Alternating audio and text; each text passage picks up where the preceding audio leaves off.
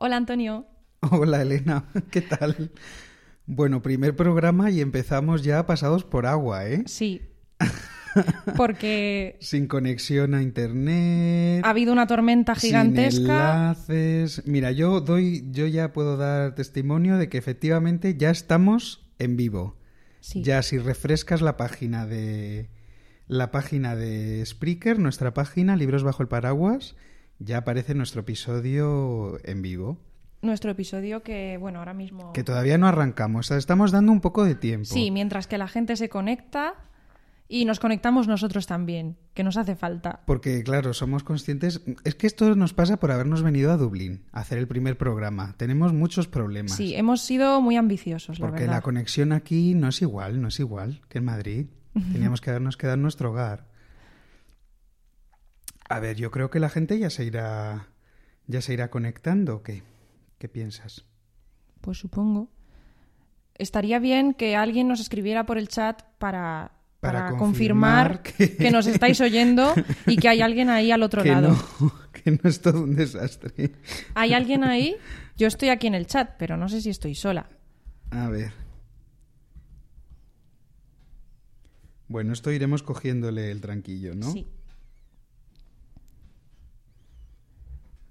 Iremos Gente del chat. Amigos, familiares. ¡Ay! ¡Elena! Hola, Elena. Menos mal que no somos famosos. Me alegro muchísimo. Todavía, porque vamos. Bueno, Así no nos van a coger, ¿eh? Para presentar los Goya del año que viene. que estás en el chat, Antonio. ¿Ves a la gente? Yo estoy... No, todavía no me he metido. Bueno, pues voy saludando yo. Está Elena, está Débora. Pues voy a aprovechar para decir que el libro de hoy a mí me hace mucha ilusión eh, que hablemos sobre él porque em, yo llegué a este libro gracias a la primera persona que ha puesto un comentario en el chat, que es Elena. Ah, mira. Sin ella estaríamos hablando de otra cosa, Esto de otro libro, cuando- pero no estaríamos hablando de este. Claro. Esto es como cuando te dan el premio, ¿no? Y agradeces Ah, sí. a los familiares que nos escuchan, a los amigos que nos han recomendado los libros.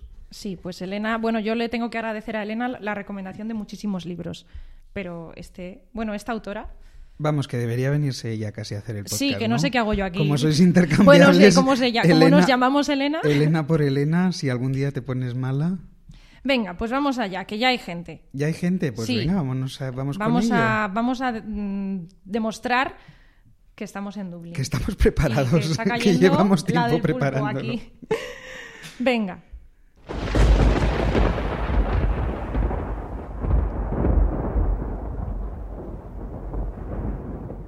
Madre mía, Elena, abre, abre paraguas porque nos hemos enrollado y nos vamos a poner, vamos, nos vamos a calar Se nos va a ir el internet otra vez. todos los libros empapados, así que abre tu paraguas, que no queremos que este primer programa se quede en papel mojado. Sí, lo abro. Venga, porque me funciona el paraguas, ¿eh? Bueno, ¿dónde ¿Y cómo dónde es que nos hemos venido a Dublín? Eso te iba a preguntar yo. Pues nos hemos venido a Dublín porque es una ciudad muy importante, ¿no? En, bueno, en los libros de esta autora. Quizá en este un poquito menos, pero porque la ambientación nos lo pedía. Claro, pero bueno, pero ¿quién es esta autora? Cuéntanos un poco más. Pues esta autora nació en 1991, igual que, Que los- nosotros, que las- nosotros, que las estrellas que las estrellas de, de este este, programa. de este programa. Eso es. Entonces, como este es el primer programa, el programa en el que todo empieza, pues queríamos que tratara sobre un tema que, mm, Sobre nosotros. que fuera también los orígenes de nosotros Los mismos. orígenes, sí. Y eso es Primer programa, 1991. prim- y no- todo orígenes, eso es. Así que el libro es de una autora que nació ese año. Sally Rooney. Y bueno, pues eh, de Sally Rooney, este mes en Libros Bajo el Paraguas estamos leyendo ¿Dónde estás? Mundo Bello.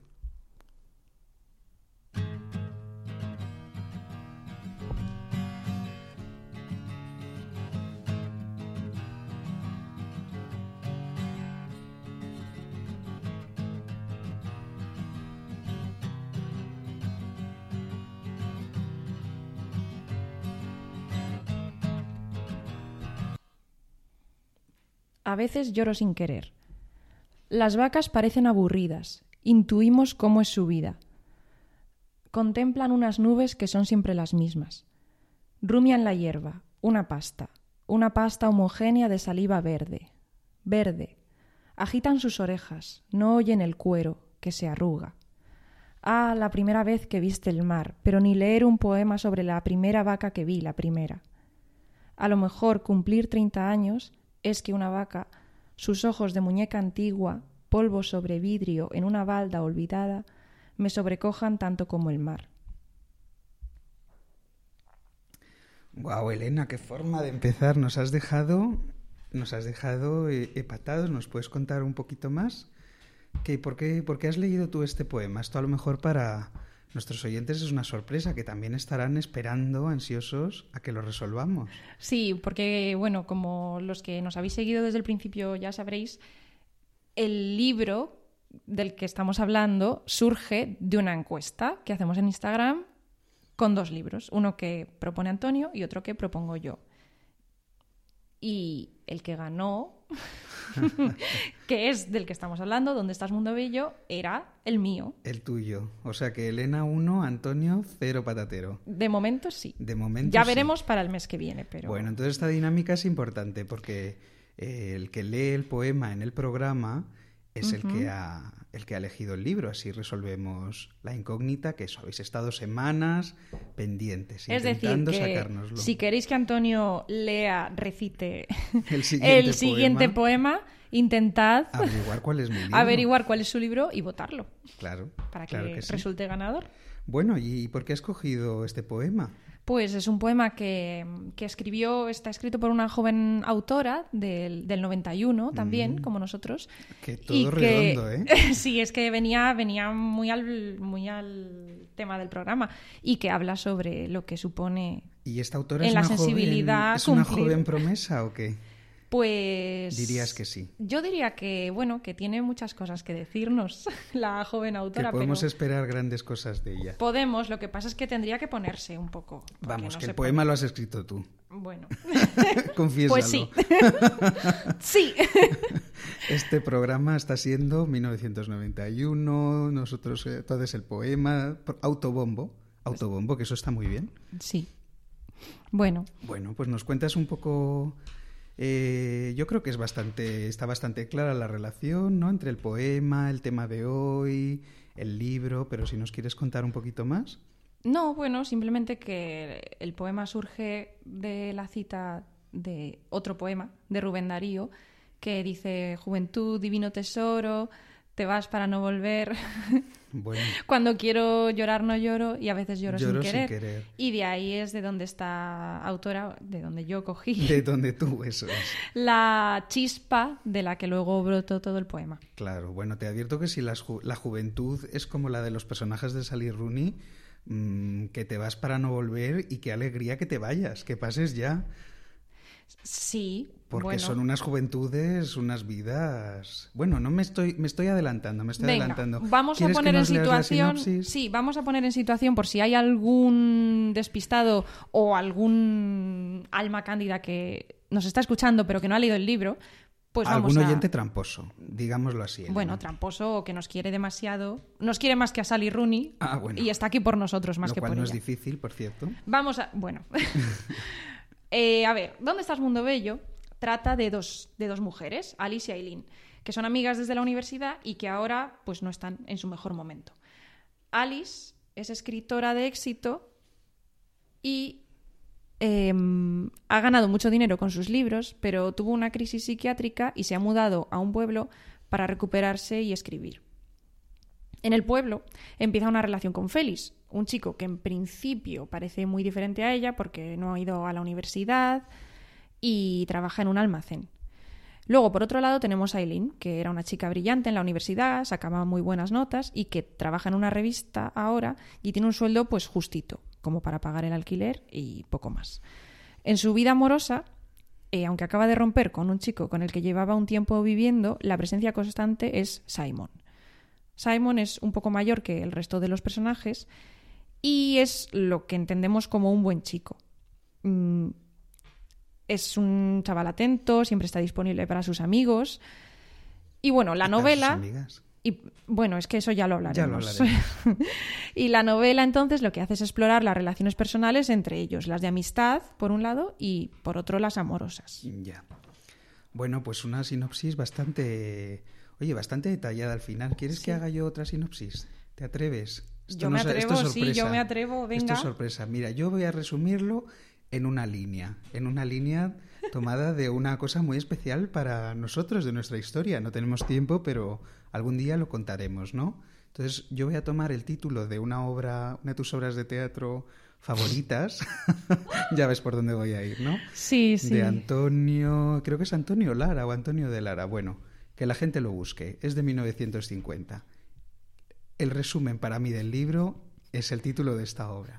¿Qué bollo es vivir? ¿Qué bollo es vivir? Nos han avisado muchas veces en el pasado de que este término puede dar lugar a algún malentendido. Bueno, en la obra, en la obra es que bollo de que la vida se te hace bollo, se te hace bola, se te hace que no en puedes la obra más. de Sally Rooney, quieres decir. En la obra original de que bollo es vivir y yo Ah. retomándolo, por eso digo que los libros de Sally Rooney es literalmente que la vida se te hace bola, pero una bola muy grande. No sé si la gente del chat, hola, están, está, se ha conectado Almudena, Cristina, si están de acuerdo con que el libro muestra unas vidas que se te hacen bola. Se te hacen bola estas juventudes. Pero bueno, entonces bueno, no son estas juventudes, Ah. son unas juventudes muy concretas. Bueno, y aquí ahí quieres- aquí arrancamos con la- una pregunta que lanzamos a raíz de una entrevista que, y, del, bueno, y de lo que se dice de Sally Rooney, que es que es la voz de nuestra generación. Bien. ¿Qué pensáis, gente del chat? ¿Qué pensáis la gente del chat? ¿Es Sally Rooney la voz de nuestra generación? Yo diría que no. Tú creo que vas a defender que sí, ¿no? Yo voy a defender que es la voz de nuestra generación, efectivamente. ¿Crees que estamos muy polarizados? Porque yo tengo que reconocerte que preparando este programa, el, este club, el club de este mes, eh, me he sorprendido, la verdad. Yo ya había leído otro libro de Sally Rooney. No, yo no soy un runner, runner como tú, un forofo ¿eh? Yo sí. del enjambre Rooney, pero yo me había leído conversaciones entre amigos y oye, yo no sabía que estaba la cosa tan polarizada, que por lo visto hay gente que la ama y gente que la odia. Eh, pues yo creo que lo que pasa con, con Sally Rooney es que, bueno, ha, ha dado la campanada, ha tenido mucho éxito y también han tirado de ella las editorial, bueno, la editorial para convertirla en lo que se ha convertido. Y eso hay gente pues que igual no lo, no lo ve bien y empieza a buscar defectos. Pero cuando se dice, yo creo, en mi opinión, eh, que alguien, que un autor es la voz de una generación, mm, creo que no se puede pretender que esa generación sea global, global de todo el planeta, porque es que eso no existe una generación global.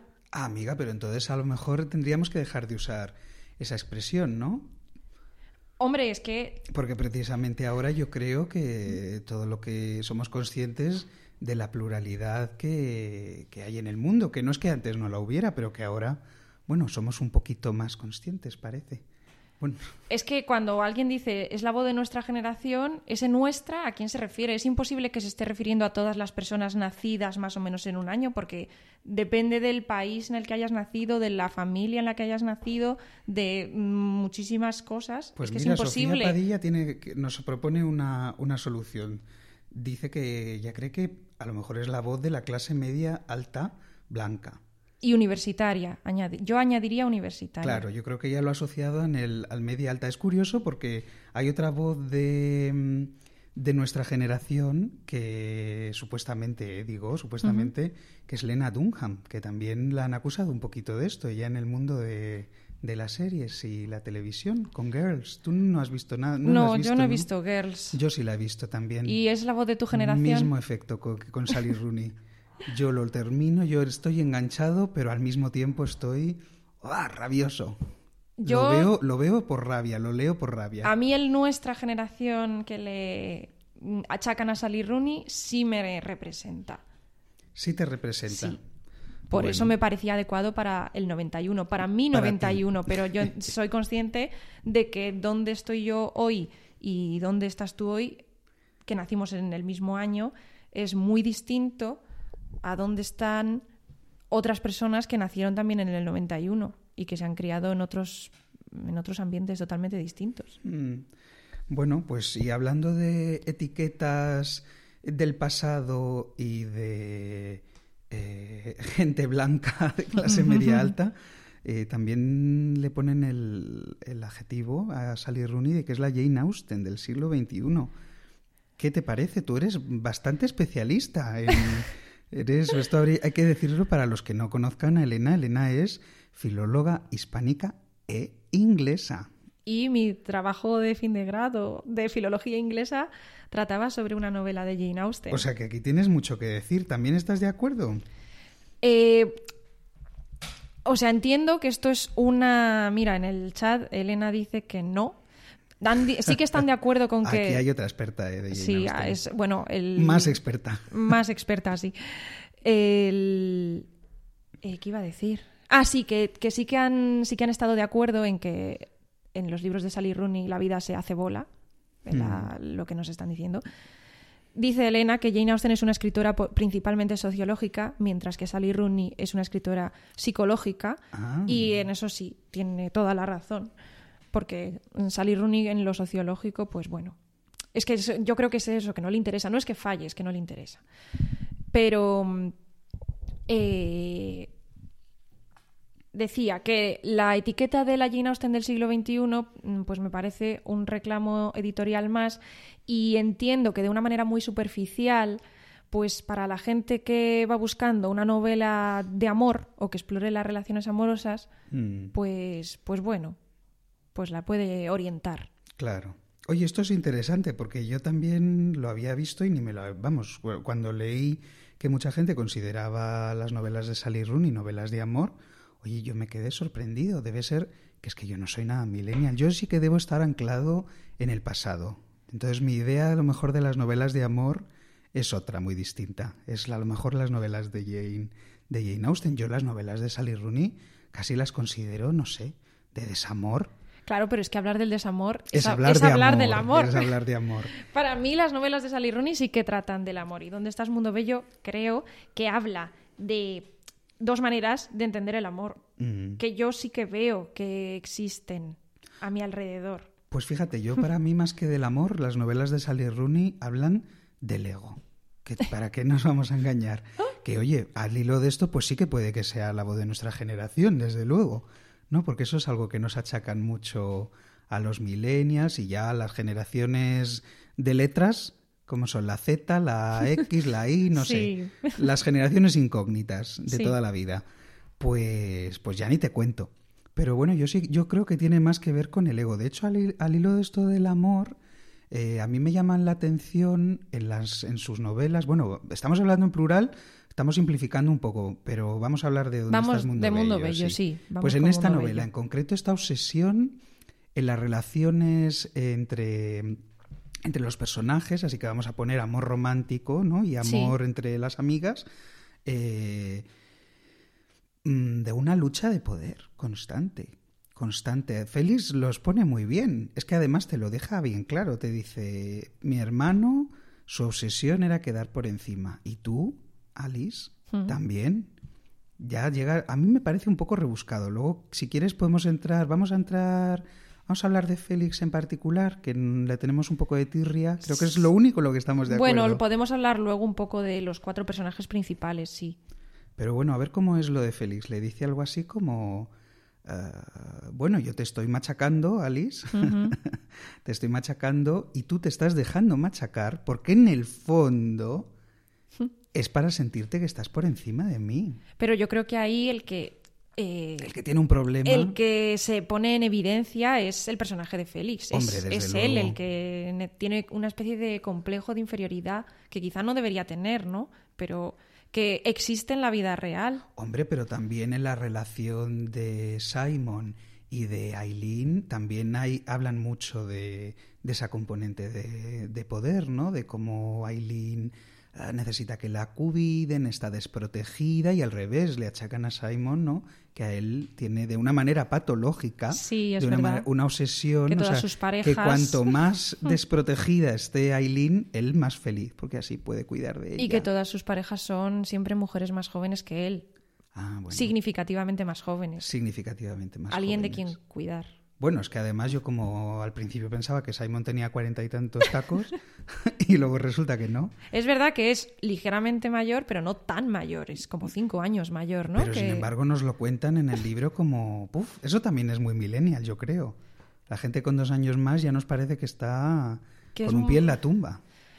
Bueno, no lo sé, yo eso, es- fíjate, yo eso no lo veo tanto, pero sí que veo el achacar a un, a un hombre, eh, el echarle un poco en cara que, que siempre tenga parejas más jóvenes. Eso sí me parece bueno que se hace, pero es que también es verdad que hay más hombres con parejas eh, heterosexuales, claro, entendiéndolo así, con mujeres jóvenes que al revés. Mira, para que luego nos diga Elena, la otra Elena, que, que Rooney no es nada, no es sociológica. Claro, bueno, pero ahí yo creo que más está reproduciendo lo que pasa en la vida sin dedicarle tampoco mayor ¿no? atención. Bueno, No sé. Yo sobre... mm, A mí me parece, eh, sobre el amor, decía, que eso, eso. la vamos historia, la historia entre Aileen y Simon sí es un poco la historia del amor que conocemos tradicionalmente, la historia de las que te puedes encontrar en una novela de Jane Austen. Ah, De, mm, bueno, la típica comedia romántica en la que los dos... hombre, eh, típica, típica no. bueno, comedia no, perdón, pero la historia romántica Drama del chico y la chica Tragedia romántica. que, que tú sabes como espectador o como lector que tienen que estar juntos, pero no lo están, no lo están, no lo están, no lo están y al final, pues, final pues feliz. están. Madre mía, esto lo íbamos a hablar más adelante, ¿no? Lo del final feliz o no? Eh, A lo sí, mejor sí, es un pero buen sí, sí. ahora para no, no, pero, pero, pero, No quería compararlo con la relación de amor de Alice y Félix, que sí que empiezan desde el principio, Mm, pero mm, no es el amor de las novelas de Jane Austen, porque no es un amor que existiera antes el que tienen Alice y Félix. Por eso cuando hicimos la pregunta en el, por el 14 de febrero sobre qué relación o qué personajes os interesan más, Sí, algo así lo planteé, yo puse el verbo os interesan porque a mí me interesaba mucho la relación de Alice y Félix. Porque Estáis viendo que la fi- los filólogos son eh, especiales. las palabras Todas las importan. palabras cuentan. Sí, sobre todo las que se Y escriben. las comas cuentan, porque eso luego aquí. Cuentan, pero yo a veces eh, soy un poco hippie con Moderna, las comas, ¿eh? ya. Lo reconozco. Claro. El caso es que a mí me interesaba, ganó, ganó la, ganó la relación de Aileen y Simon. Entonces, la gente que votó a Aileen y Simon, si nos pueden decir cosas, ¿Por qué? ¿O qué les porque que les, a lo mejor mm, era la que te tiene más enganchado con qué pasará, ¿no? Pero Hombre, a lo mejor era la que menos sufrías, porque lo de los otros dos es que es una destrucción. pues es que bienvenido al amor del siglo XXI. El amor destructivo. el amor destructivo del siglo XXI, de bueno, eh, leí un artículo que lo llamaba el amor líquido, que la gente mm, mm, ya no hace, no entiende el amor de la misma manera, que bueno, pues que a lo mejor el amor son siete años o son diez años. No, no digo en general, ¿eh? pero creo que hay parejas que lo que tienen en común pues es eh, una muy buena relación sexual entre ellos. Ah, y, y bueno, y que han encajado en ese momento, en ese lugar y en esos intereses ahí donde están, que es lo que les ha pasado a Alice y a Félix, que son dos personas que eh, pertenecen a mundos distintos y que de repente están en el mismo sitio. Y bueno, pues bueno, amores líquidos, ¿no? Sí. Una es el agua, el otro es el aceite, se juntan en una botella y están juntos, y a- pero no revueltos. Claro, ¿no? y a lo mejor dentro Ya. de 10 años, pues eso cambia de recipiente. En cambio, el amor de Aileen y Simon es el, el que, según yo leí en este artículo, em, el más el, tra- el tradicional, el que conocemos, el que es un proyecto en común, Ya. un proyecto de vida en común. Alice y Félix no sé si tienen un proyecto de vida en común. Pueden tenerlo al final, al echar la vista atrás, pero desde luego No es el objetivo. no, No, ni No se lo plantean, ni es tampoco importante, Mm. ni vital para ellos a la hora de decidir que quieren estar juntos. mientras que sí lo es para Eileen y Simon. Entonces yo veo aquí como Sally Rooney enfrenta mm, dos formas de entender el amor que ahora mismo mm, están enfrentadas en la gente de nuestra generación, de nuestra, esta generación blanca, con de más o menos clase media, eh, que ha ido a la mm. universidad, en esa generación. Vaya. Hay personas que... ¿Y tiene, crees que tiene que ver que la más moderna de las relaciones tenga Félix, que es eh, blanco, pero no es ni de clase media ni ha ido a la universidad? Bueno, creo que era interesante explorar ese, una relación con ese personaje. Por eso a mí me interesaba la relación con Alice, de Alice y Félix, porque es la que no sé cómo termina, es la que no sé la que me habría más interrogantes. La de Aileen y Simon no me plantea interrogantes, me plantea, bueno, ¿cómo lo van a resolver? ¿No? Pero mm, lo van a resolver. Porque es un cuento de hadas y los cuentos de hadas acaban con el príncipe y la princesa dentro del castillo. Uy, el príncipe y la princesa. Mucho, mucho me parece a mí eso, pero bueno. Yo es que como no esperaba que se fuera a resolver, pero bueno, bueno, dices que no te quieres adelantar, que eso lo vamos a hablar en la segunda parte del programa. Con esto que decía de que yo con Alice y Félix tengo muchos interrogantes, quiero, quiero decir que me bueno una, una chica que nos está escuchando Sofía mm, que una de nuestros una de nuestras oyentes sí eh, me dijo que mientras se lo estaba leyendo todavía me dijo una cosa que me pareció muy interesante que es que eh, Sally Rooney plantea situaciones en las que si los personajes deciden ser malos, van a salir muy mal. Pero, en cambio, si los personajes deciden ser buenos, pues puede generarse algo muy, muy tierno, ¿no? Y, y eso es lo que me pasa a mí con Alice y Félix, efectivamente. ¿Ah, ¿Encuentras esos momentos, esos momentos tiernos? Encuentro momentos de salir de los momentos cuando de los momentos de náuseas que te producen. Bueno, a lo mejor estoy siendo muy exagerado, luego me van a decir. no, tú di tu opinión tal cual. Mm. Pero cuando, por ejemplo, cuando Alice tiene, bueno, en la escena esta que se desencadena un poco la tragedia, cuando ya están todos juntos en la casa. No hablemos de esa escena, por favor. Ahí Félix, Félix es el que un poco la centra. El detonante. No, no, el detonante no, el que ah. una, que ya Aileen se ha ido, ah, mm, está Alice sola y le dice que le va a pegar como se acerca y tal, y feliz, todo lo que dice es muy centrado, muy sensato, es la única persona que se centra un poquito en ese contexto.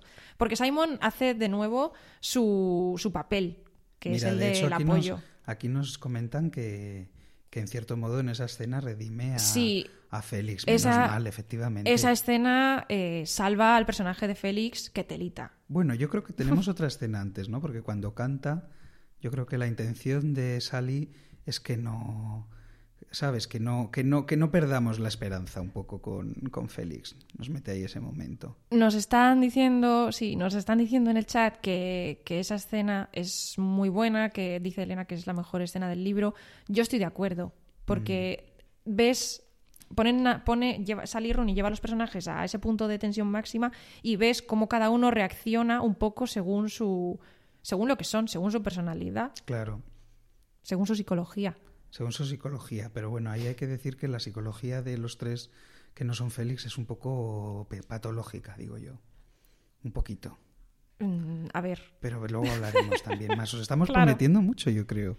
Hemos dicho varias veces, esto lo hablaremos más adelante, esto lo hablaremos no, más adelante. No, pero podemos hablar, podemos hablarlo ya si Cancelad vuestros planes para hoy. Sí. que esto se nos está. Que se nos alarga. No, no se nos alarga. Vamos Solo os daremos la pausa. ¿Vamos bien de tiempo? sí, vamos bien, pero podemos. Eh... A ver, eh, esto. Si algún patrocinador nos está escuchando, pues es un buen momento para que nos ampare y nos pague. y nos pague. una aplicación que nos permita estar. Suscripción premium premium. Gracias, eso es. Eso, eso necesitamos, porque vamos a tener que hacer un cortecito y reiniciar. No os vayáis, gente del chat. No os vayáis, gente del no chat. os vayáis, no lo voy a cortar todavía, pero eh, hemos tenido Antonio y yo un poco de discrepancia sobre lo que nos parecía la novela, porque yo decía que es una de las razones que puse para por qué hay que leer ah, Dónde está el mundo bello, ¿no? Que eh, es, también siguiendo el hilo de lo que decía Sofía, que Sally Rooney plantea interrogantes y tú como lector los vas respondiendo y te vas mm. también respondiendo a ti mismo. Mm. Claro, si no es tu generación, tampoco tienes mucho a lo que responderte sobre ti mismo, es cierto, pero como yo sí me identifico, a mí sí me plantea preguntas sobre mí que voy respondiendo a medida que voy leyendo. Entonces, yo le decía a Antonio que en la construcción de lo que es la novela moderna, un, paso o lo que los autores eh, clásicos o que conservamos como clásicos son aquellos que tratan al lector como un ser inteligente y como un ser activo, un ser una, alguien que completa la novela. Un autor escribe algo o una autora y quien lo lee no lo lee y ya está, sino que lo lee y lo va interpretando y va añadiendo, va poniendo pedacitos de sí mismo con las miguitas que el autor o la autora le están dando. Sí. Y eso Sally Rooney lo hace mm, quizá a lo bestia. A lo bestia. y esto es lo que no le gusta a Antonio. esto es lo que a Antonio no le gusta. Yo vale, yo te compro, te compro este juego, me parece muy bien, me ha gustado mucho cuando lo hemos comentado. Y vale, adelante, venga, lo compro compro que, que Sally Rooney es muy habilidosa, muy sofisticada y que nos pone eh, unas pequeñas piezas para que nosotros vayamos completando. Y hombre, claro, pues a nosotros parece ser que nos resulta esto, si tenemos oyentes que no sean millennials o generaciones incógnita, pues también nos pueden dar su opinión, porque es verdad que a nosotros quizás nos cuesta menos completar ese puzzle que, que, completar el puzzle de un personaje de, de, de Philip Roth. ¿No? De un viejo cascarrabias y deprimente que está también ya, vamos, a punto, a punto de, desaparecer. Bueno, que la gente que nos escucha que no sea de nuestra edad tampoco son... No, hombre, no. He puesto un ejemplo extremo. un ejemplo extremo. A ver, como nosotros no somos como Alice y Aileen. Yo no, no he podido leer a Philip Roth. Oye, yo sé que es un autor top, pero es que, claro, es que empezar y, es que yo no, no completaba, no, no, no podía echar ahí ninguna de mis de mis piezas y mira que yo soy antiguo. Pero claro, a lo mejor con Sally Rooney pues sí que nos cuesta, nos cuesta menos. Ala, es que con Sally Rooney hay que poner muchas, muchas, muchas piezas para mi gusto. Y eso da además pie, yo creo, a, para mí la principal eh, crítica ¿no? de, que, que, le puedo hacer a Sally Rooney que en determinados aspectos que son muy serios, que vamos a tratar, hemos tratado uno, hemos tratado el amor, que lo hemos dejado un poco, bueno. un poco incompleto, pero bueno, el amor, las relaciones, el sexo, hablaremos más adelante de la religión, de la salud mental, bueno, trata temas bastante trascendentales, digo yo, por no decir sin bastantes, quitemos el bastantes, temas trascendentales. Sí. Y claro, mm, me creo tu juego pero no del todo, porque piezas nos da. Entonces las piezas que nos da, para mí, no son suficientes. Dan, pueden dar lugar a mm. equívocos peligrosos. Eh, que un lector no tan sofisticado y que no haya tenido la suerte de contar con una filóloga eh, como tú para iluminarle como soy yo o que no o que sea tan vago de no escuchar nuestro programa que como veis es muy muy, nos ilumina a todos, ¿eh? Elena con su presencia, pues hombre, pues un lector que a lo mejor no, no le dé tanto al coco puede extraer unas ideas un poco peligrosas para mí. Pues que no lo lean. Que no lo lean. Hombre, ¿y cómo no lo van a leer si es la voz de nuestra generación? Claro, es que ahí está la, el mundo editorial quiere que lo lea. Pop-ups eh, pop stores de estos para, para solo vendiendo el libro y vendiendo sombreritos y gorras. Bueno, pues como... Aquí llega el momento del corte. Llega el momento del corte. No os preocupéis, no es un corte. Es no, no es un corte. Clic, clic. Sí, porque la aplicación, nosotros tenemos una suscripción premium, pero no es premium premium, entonces no podemos grabar más de 45 Patrocinadores es eh, vuestro momento. Es el momento. Random House, oye, que Elena os está haciendo un favor muy, muy bueno. Bueno, para, para dejaros un poco pensando en el cortecito, os cuento que eh, bueno, hay unos, unos amigos que tienen un programa en Twitch, otra plataforma. En directo también. En directo también, claro, pero esto es con imagen, eh, no es solo voz. Más atrevidos que nosotros. Sí, más atrevidos. Es, es, otra cosa, ellos hacen, eh, es un género diferente. Y el, en el último programa que hicieron se llama La Guerra Chimpancé. el programa, no el, episodio. El, su canal se llama La Guerra Chimpancé y en su programa se llama El Show Chimpancé. Entonces, no solo nos hacemos autobombos, sino que encima somos generosos. Creadores de contenidos unidos. Sí, entonces eh, ellos en su, en su último programa trajeron a... Siempre tienen un, un invitado y en el último era, estaba una chica que es traductora. Y entonces le plantearon a esta chica un juego que consistía en que le daban varios adjetivos y ella tenía que adscribir cada uno de esos adjetivos a lo que se le ocurriera, a un autor, a un libro, lo que fuera, relacionado con la literatura. Entonces, eh, bueno, pues os voy a plantear, gente del chat, tres, Tres adjetivos. tres adjetivos y a ver si adivináis cuál Eligió. para Sally Rooney. Los adjetivos son, y con esto corto, letal, torpe e incómoda.